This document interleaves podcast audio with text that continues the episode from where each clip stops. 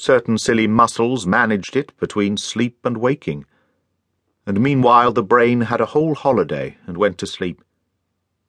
We took in at a glance the larger features of the scene, and beheld with half an eye bloused fishers and dabbling washerwomen on the bank. Now and again we might be half wakened by some church spire, by a leaping fish, or by a trail of river grass that clung about the paddle and had to be plucked off and thrown away. But these luminous intervals were only partially luminous. A little more of us was called into action, but never the whole. The central bureau of nerves, what in some moods we call ourselves, enjoyed its holiday without disturbance, like a government office. The great wheels of intelligence turned idly in the head, like flywheels grinding no grist. I have gone on for half an hour at a time, counting my strokes and forgetting the hundreds. I flatter myself the beasts that perish could not underbid that as a low form of consciousness.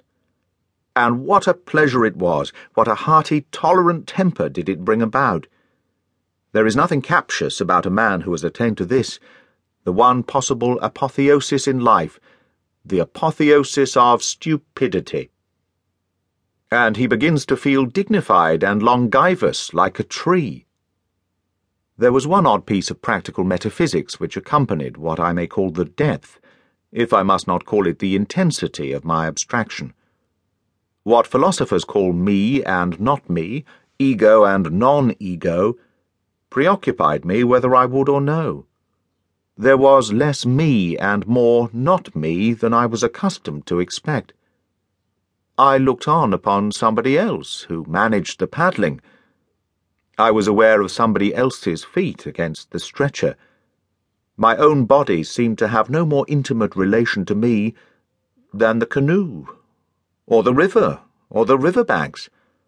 Nor this alone.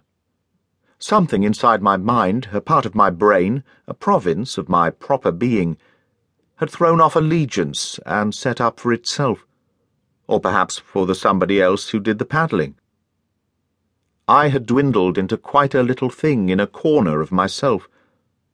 I was isolated in my own skull.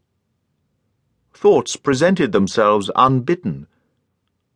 They were not my thoughts, they were plainly someone else's and I considered them like a part of the landscape. I take it, in short, that I was about as near nirvana as would be convenient in practical life. And if this be so, I make the Buddhists my sincere compliments. Tis an agreeable state, not very consistent with mental brilliancy, not exactly profitable in a money point of view, but very calm, golden, and incurious and one that sets a man superior to alarms. It may be best figured by supposing yourself to get dead drunk, and yet keep sober to enjoy it. I have a notion that open air labourers must spend a large portion of their days in this ecstatic stupor, which explains their high composure and endurance. A pity to go to the expense of laudanum, when here is a better paradise for nothing. This frame of mind was the great exploit of our voyage, take it all in all. It was the farthest piece of travel accomplished. Indeed, it lies so far from beaten paths of language that I despair of getting the reader into sympathy with the smiling, complacent idiocy of my condition. When ideas came and went like motes in a sunbeam, when trees and church spires along the bank surged up, from time to time into my notice like solid objects through a rolling cloudland. When the rhythmical swish of boat and paddle in the water became a cradle song to lull my thoughts asleep. When a piece of mud on the deck was sometimes an intolerable eyesore, and sometimes quite a companion for me, and the object of pleased consideration.